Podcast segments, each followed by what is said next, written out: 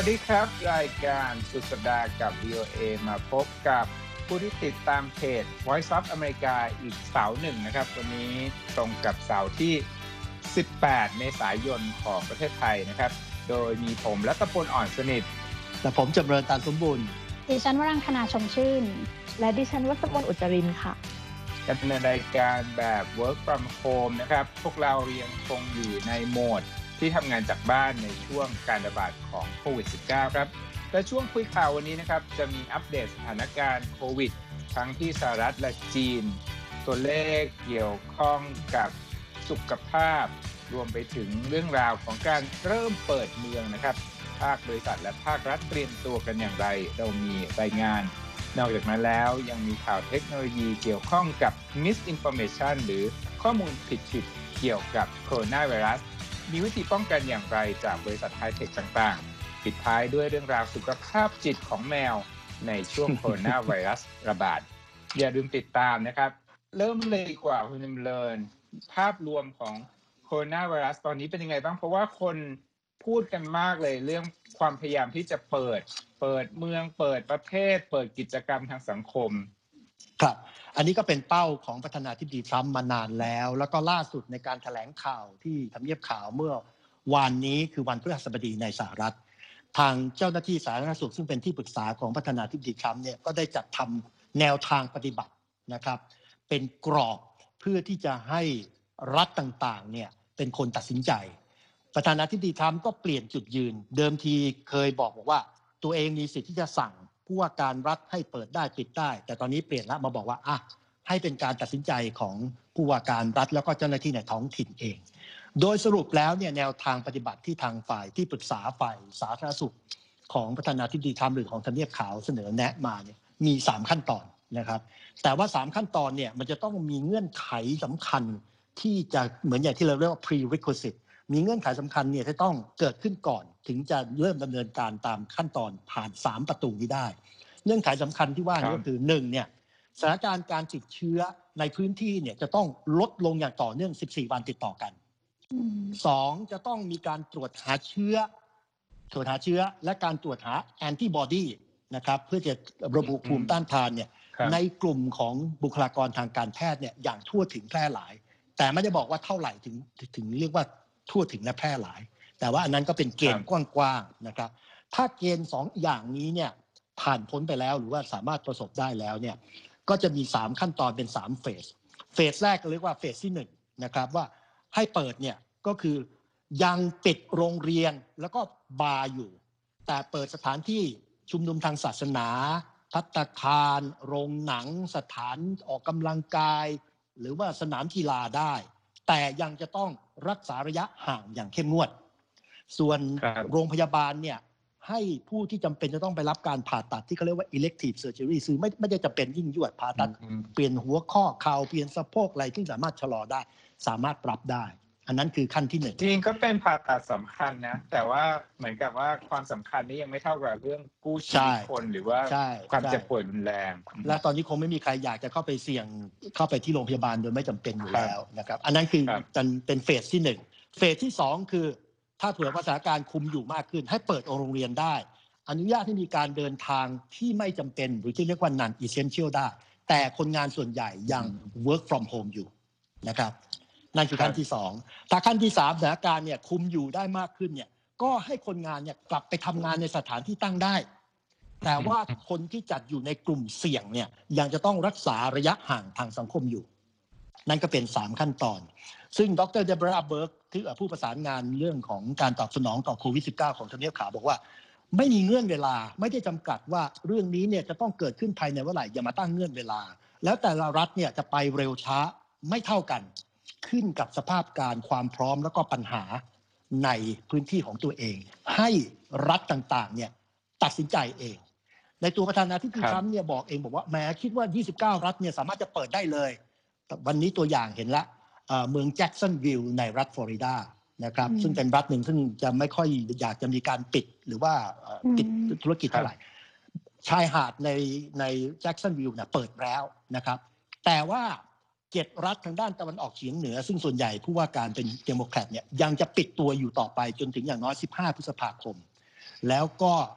เจ็ดรัฐในทางด้านกึ่งตะวันตกหรือที่ Midwest เนี่ยผู้ว่าการก็บอกจะประสานกันเพื่อจะให้มีมาตรการร่วมกันในระดับภูมิภาค ไม่ใช่ว่าคนนี้เปิดคนนี้ปิดแล้ว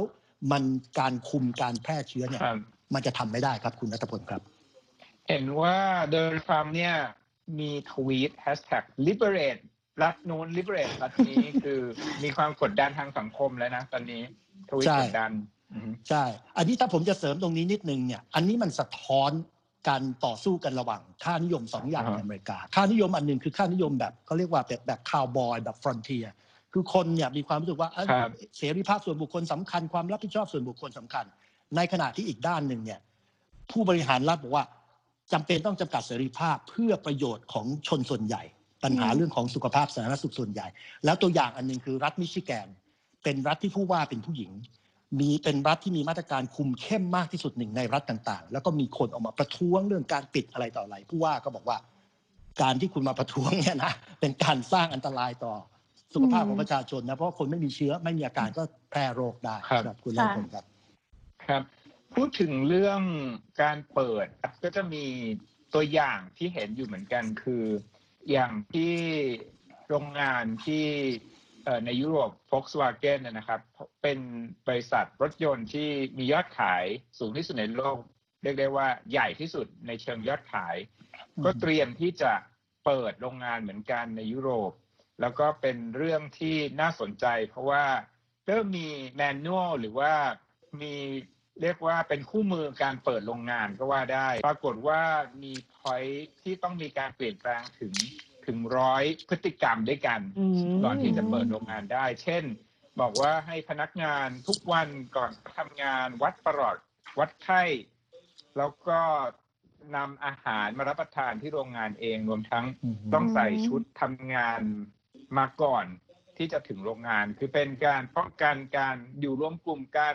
แล้วก็เน้นเรื่องความสะอาด จนกระทั่งหน่วยที่เป็นสหภาพบอกเองว่า ยุ่งยากเกินกว่าที่จะทำได้กลับมาเปิดตามสัปดาห์หน้าที่มุ่งหวังไว้ โรงงานต่างๆ ตอนนี้ในทั้งจีนเองที่อู่ฮั่นซึ่งมีโรงงานชิ้นส่วนรถยนต์อยู่ที่นั่นก็เริ่มเปิดมาก่อนหน้านี้แล้ว แต่ว่ายังไม่มี รูปแบบที่มี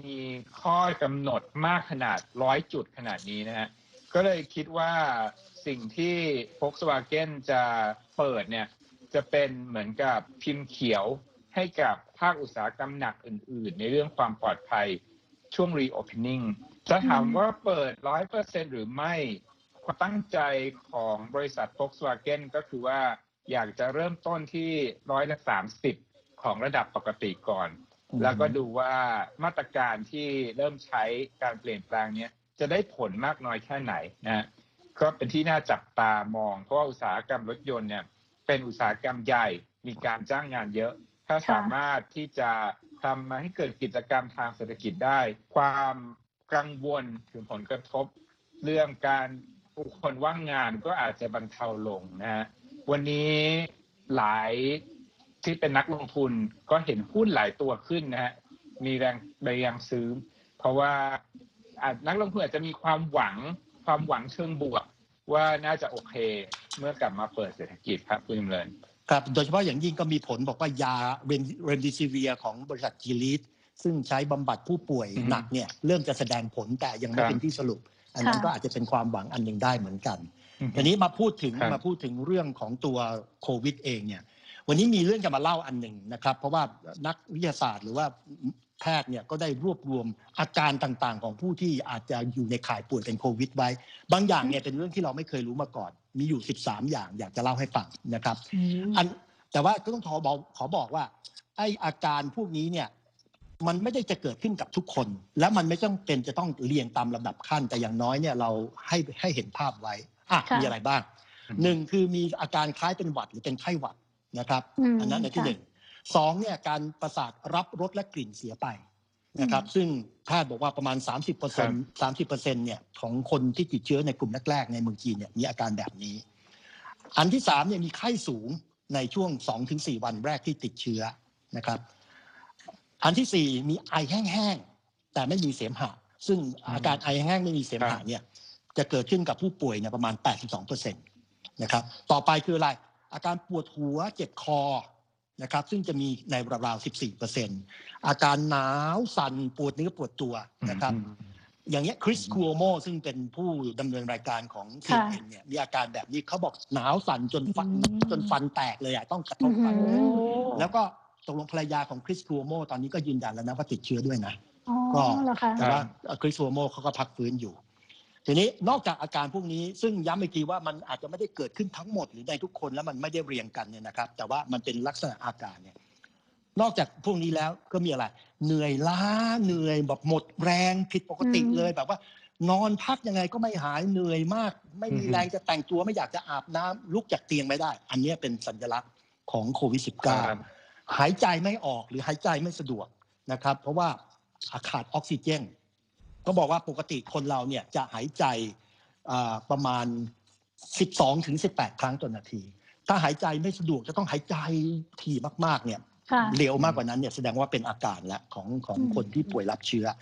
เจ็บหน้าอกเจ็บหน้าอกมากๆเลยเหมือนกับมีอะไรมากดทับอยู่ที่หน้าอกเลยเนี่ย อันนี้เป็นอีกอืมอาการหนึ่งของโควิด -19 อีกอันหนึ่งครับซึ่งเราอาจจะไม่ได้สังเกตตาแดง ภาษาอังกฤษเขาเรียกว่า pink eye เยื่อตาขาวเนี่ยแดงค่ะ แพทย์บอกว่าอันนี้เนี่ยมันเป็นสัญลักษณ์ว่าเชื้อเนี่ยอาจจะเข้าตาผ่านทางเยื่อตาขาว แล้วก็ทำให้เกิดอาการครับตาแดงนะครับ นอกจากพวกนี้แล้วเนี่ยนอกจากเสียรับรู้รับกลิ่นเนี่ยอาการไข้อะไรต่ออะไร ซึ่งคล้ายๆกับอาการไข้หวัดแล้วเนี่ยท้องร่วงอาเจียนปวดท้องอย่างหนักอืมเป็นอาการหนึ่งของโควิด -19 ได้ แล้วแพทย์บอกว่า 50%ของคนไข้รุ่นแรกๆในเมืองจีนเนี่ยมีอาการแบบนี้ อาจจะไม่มีไข้ แต่มีอาการทางระบบย่อยอาหารก็เป็นสิ่งบ่งชี้ของโควิด -19 ค่ะอีกอันหนึ่งสองอย่างที่น่าสนใจ ถ้าริมฝีปากเป็นสีม่วง อันนี้ไม่ใช่ว่าทาลิปนะ คุณวัสมนหรือคุณริมฝีปากเป็นสีม่วง หรือผิวหนังเป็นรอยจ้ำๆเป็นสีม่วง น่ากลัวแล้ว เป็นสัญญาณอืมว่าร่างกายขาดออกซิเจนอืมปอดค่ะไม่สามารถจะทำงานได้ขาดค่ะออกซิเจนนะครับอืมแล้วก็อีกอันหนึ่งมีอาการสับสน คิดอะไรไม่ออกหรือมีอาการชักนะครับ โดยเฉพาะในกลุ่มเสี่ยงกลุ่มผู้สูงอายุ อันเนี้ยถือว่าเป็นอาการบ่งชี้ของโควิด -19 นะครับแต่นี้ถ้าเผื่อว่าคุณผู้ฟังหรือผู้ติดตามฟังอยู่แล้วเกิดสับสน อันนี้ไม่ได้เป็นโควิด -19 นะอาจจะเพราะความ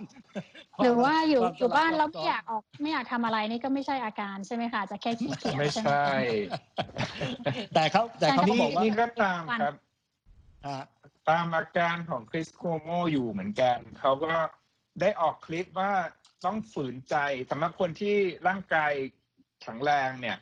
เขาบอกว่าเขาต้องฝืนที่จะหายใจฝืนที่จะเดินอืมขยับเปี้ยนเคลื่อนไหว แล้วอย่างที่ว่าว่าเขาก็เป็นเอ่อมีเหมือนกับเป็นเอ่อคู่ปรับสำคัญกับพี่ชายแอนดรูโคโมเพราะว่า แล้วผู้ชายก็มักจะแซวว่าคริสเนี่ยคิดว่าตัวเองแข็งแรงกว่าที่ตัวเองเก่งจริงครับ นิดนึงผมขอเวลานิดเดียวก่อนที่จะหมดเวลาช่วงของผมเอ่อวันนี้ครัอบงค์การอนามัยโลกเตือนนะครับ ว่าอย่าเราอย่าไปเชื่อมั่นว่าการตรวจหาแอนติบอดีหรือว่าโปรตีนที่บ่งชี้ว่าเราเคยติดเชื้อแล้ว จะเป็นเครื่องยืนยัน ว่าเราจะมีภูมิๆคุ้มกันตลอดไปครับองค์การอนามัยโลกบอกว่า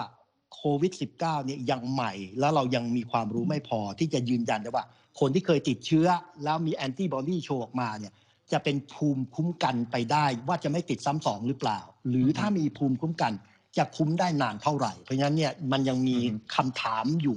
เยอะที่ยังไม่มีคำตอบครับคุณรัตพลอืมค่ะถ้าถ้าอย่างนั้นเนี่ยก็หมายความว่าเป็นเป็นปัจจัยที่คนให้น้ำหนักมากนะเรื่องตรวจแอนติบอดีแต่ว่าถ้ายังมีเครื่องหมายคำถามอยู่ตอนนี้เนี่ย ปัจจัยนี้ในการตัดสินใจกลับมาเปิดหรือเลิกล็อกดาวน์เนี่ย ก็น่าจะต้องมีความรัดกุมด้านอื่นมาเสริม แน่นอน เพราะว่าอืมคนที่แพร่เชื้อที่ไม่มีอาการเป็นปัจจัยที่สำคัญอืมแล้วก็คนที่ติดเชื้อแล้ว ไม่ได้หมายความว่าจะไม่เป็นอีกไม่แพร่เชื้อได้อีกเนี่ยเขาบอกยังไม่มีหลักฐานที่จะมาทำให้เชื่อมั่นได้ว่า มันจะเป็นตามนั้น ครับ คือท่ามกลางความเชื่อมั่นท่ามกลางข่าวสารข้อมูลตอนนี้เนี่ย จะรู้อะไรแน่ ๆ เนี่ย คิดว่าคงจะต้อง มีระบบอะไรเข้ามาช่วยเหลือเพื่อให้ได้ค่ะข้อมูลที่เท็จจริง ไม่ให้เกิดความตื่นตระหนกใช่ไหมครับคุณว่างคณะค่ะใช่ค่ะ ถ้าคุณรัตพลยังจำได้นะคะ เมื่อเดือนที่แล้วนี่เองนะคะ สื่อของอิหร่านรายงานว่า มีคนนะคะแห่ไปดื่มสุราที่มีสารเคมีเมทานอลนะคะผสม ด้วยความที่เชื่อกันตามข้อมูลที่เผยแพร่กันทางโซเชียลมีเดียนะคะว่าจะเป็นมีสรรพคุณที่จะรักษาโคโรนาไวรัสได้ทำให้มีคนเสียชีวิตเนี่ยค่ะถึง 300 คนนะคะ ในขณะที่มีผู้ที่ต้องเข้ารับการรักษาในโรงพยาบาลถึง 1,000 คนนะคะนี่เป็นตัวอย่างเดียวนะคะที่แสดงให้เห็นว่าข้อมูลที่มีการเผยแพร่กันทางโซเชียลมีเดีย ที่ให้ข้อมูลผิดๆและยังเป็นข้อมูลที่มีอันตรายถึงชีวิตนะคะ แพร่หลายแค่ไหนเผลอๆอาจจะแพร่ได้รวดเร็วยิ่งกว่าไวรัสอีกนะคะ ซึ่งก็ทำให้บริษัทโซเชียลมีเดียบริษัทเทคโนโลยีทั้งหลายอย่าง Facebook Twitter YouTube Google นะคะ ต้องออกมาใช้มาตรการบางอย่างในการควบคุมข้อมูลการเผยแพร่ข้อมูลเท็จเหล่านี้นะคะ ซึ่งก็มีการใช้เครื่องมือหลาย ๆ อย่างนะคะ ในการควบคุมไม่ว่าจะเป็นการอ่าลบ ข้อความหรือเนื้อหานะคะ หรือว่าการใช้อัลกอริทึมหรือว่ามีการใช้คำเตือนนะคะบางอย่าง ซึ่งข้อมูลที่เราพูดกันว่าเป็นข้อมูลเท็จเหล่านี้นะคะ ก็มีตั้งแต่โฆษณาเกินจริง เช่นแบบว่าโฆษณาผลิตภัณฑ์บางอย่างที่อ้างว่ารักษาโควิด -19 ได้ หรือการใช้ทฤษฎีสมคบคิดหรือ conspiracy theory นะคะ ในการอ้างหลาย ๆ อย่างที่ไม่มีหลักหลักฐานยืนยันนะคะ ซึ่ง Twitter กับ Facebook เองเนี่ยค่ะที่ผ่านมาก็ได้มีการ ลบเนื้อหาข้อความเยอะมากนะคะที่เกี่ยวข้องกับการส่งเสริมการใช้หรือการเอ่อการใช้คลอโรควินนะคะที่ใช้ในการรักษามาลาเรียนะคะอืมในการรักษาโควิด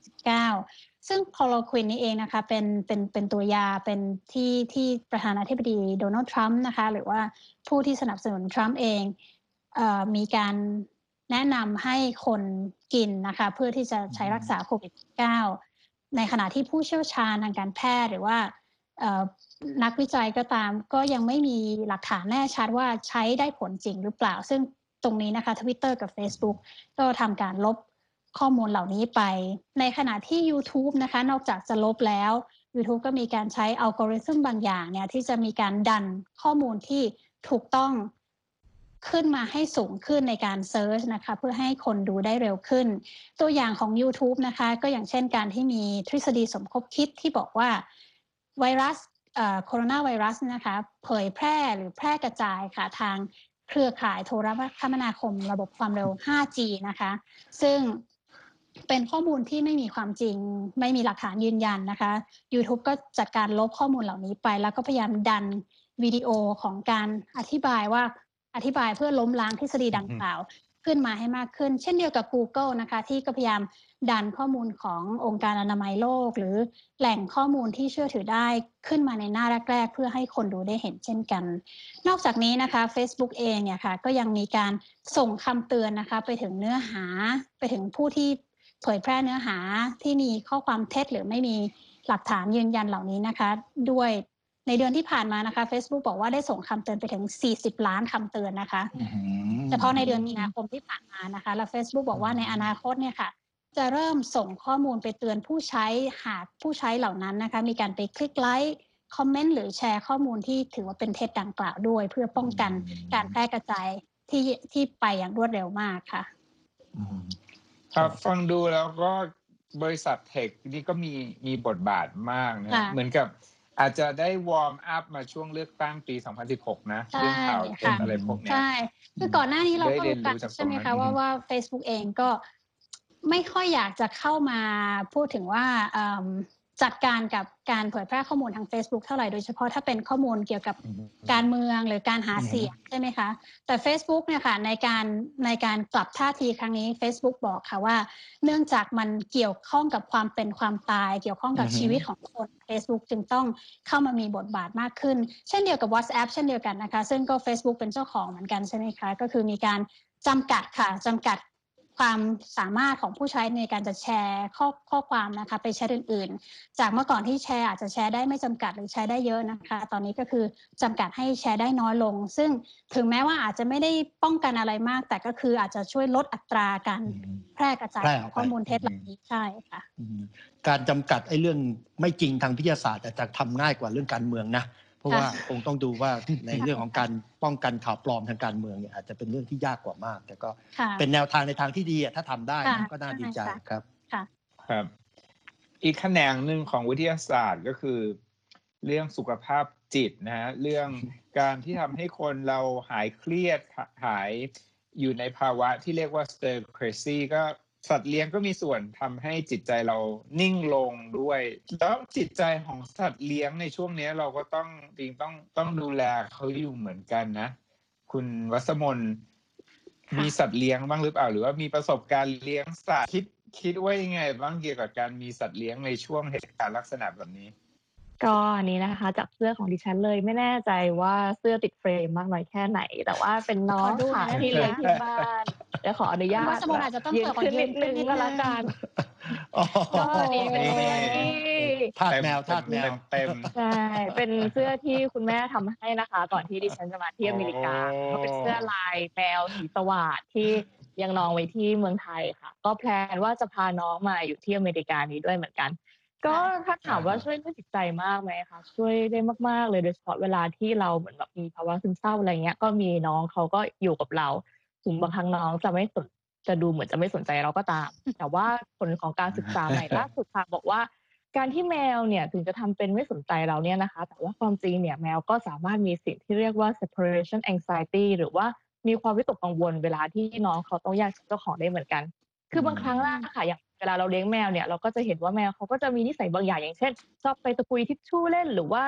ชอบไปฉี่ตามที่ที่แบบอืมไม่น่าจะไปฉี่อย่างเช่นไปฉี่บนโซฟาอะไรอย่างเงี้ย ปกติเราก็จะนึกว่าแมวก็แบบแค่นิสัยเสียเป็นแบบไม่ไม่สนใจอะ แต่ว่าจากผลการศึกษาใหม่ล่าสุดค่ะ ที่ CNN ได้รายงานเนี่ยค่ะอือฮึบอกว่าพฤติกรรมดังกล่าวเนี่ยอาจจะเป็นสัญญาณที่บ่งบอกได้ว่า น้องเขาอาจจะเกิดอาการวิตกกังวลเวลาที่เขาไม่ได้อยู่กับเจ้าของ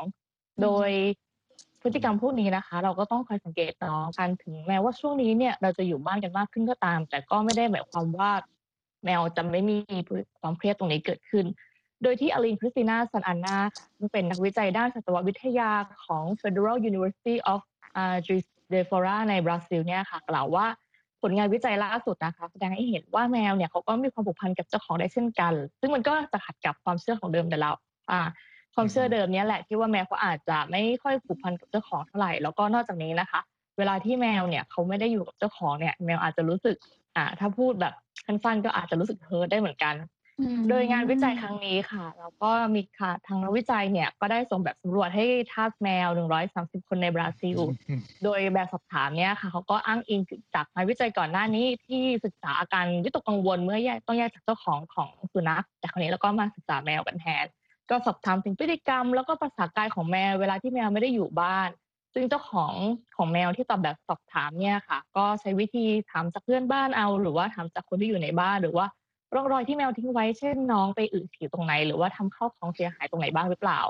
โดยเจ้าของแมว 130 คนเนี้นะคะ ก็มีแมวทั้งหมด 223 ตัวค่ะ ซึ่งในบรรดา 200 กว่าตัวเนี่ยมี 30 ตัวที่มีปัญหาอย่างน้อยหนึ่งอย่าง เมื่อต้องแยกกับเจ้าของ แล้วก็เกือบ 17%ของแมว 30 ตัวนี้นะคะ ก็มีพฤติกรรมที่เราก็เรียกได้ว่าเป็นพฤติกรรมทำลายล้างส่วนพฤติกรรมอย่างอื่นนะคะ ก็อาจจะมีเช่นน้องอาจจะร้องมากเกินไปขับถ่ายไม่เป็นที่มีอาการเครียดก้าวร้าว หรือว่า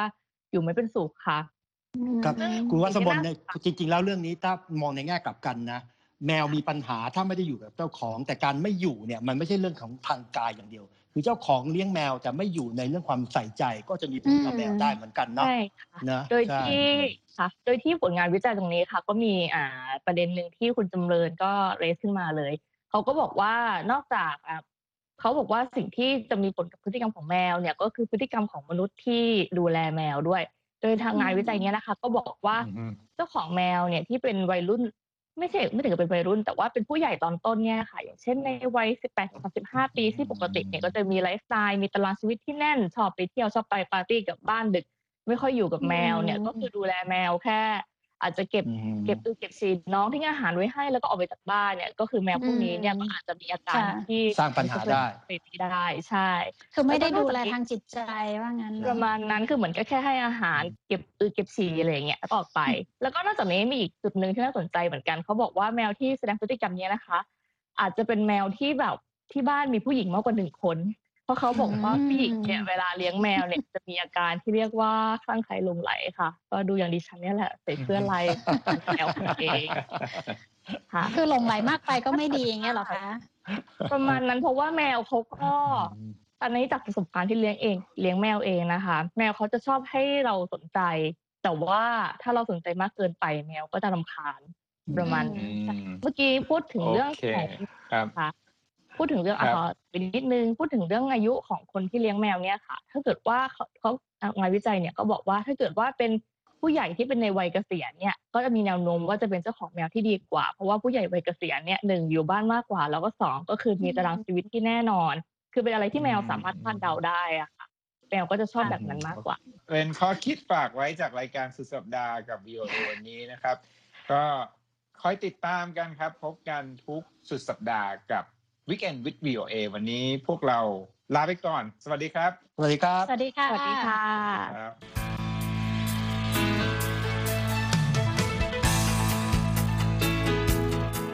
ครับและที่จบไปก็คือรายการจาก Voice of America ภาคภาษาไทย หากคุณผู้ฟังต้องการฟังรายการในวันนี้อีกครั้ง สามารถเข้าไปได้ที่เว็บไซต์ voa thai com และคลิกที่โปรแกรมของเราครับ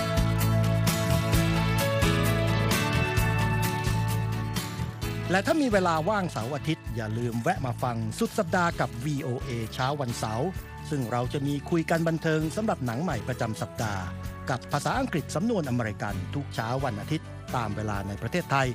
ติดตามฟังย้อนหลังได้จากเว็บไซต์ของเราเช่นกันครับ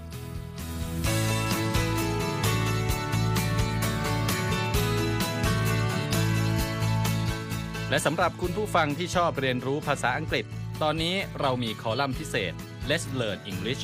ซึ่งเปิดโอกาสการเรียนรู้และฝึกทักษะภาษาอังกฤษ ในรูปแบบที่ถูกออกแบบโดยผู้เชี่ยวชาญตามมาตรฐานการศึกษาของอเมริกา เพื่อให้เนื้อหาเหมาะสมสำหรับผู้เริ่มเรียนภาษาอังกฤษ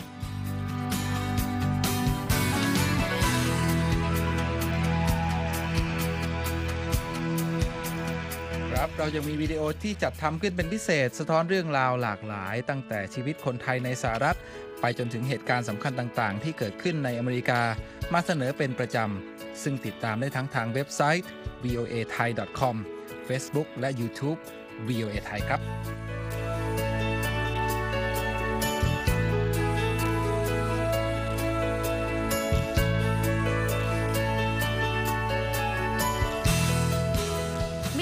นั้นนะคะ เรายังมี Facebook Live ให้ชมการออกอากาศสดจากกรุงวอชิงตัน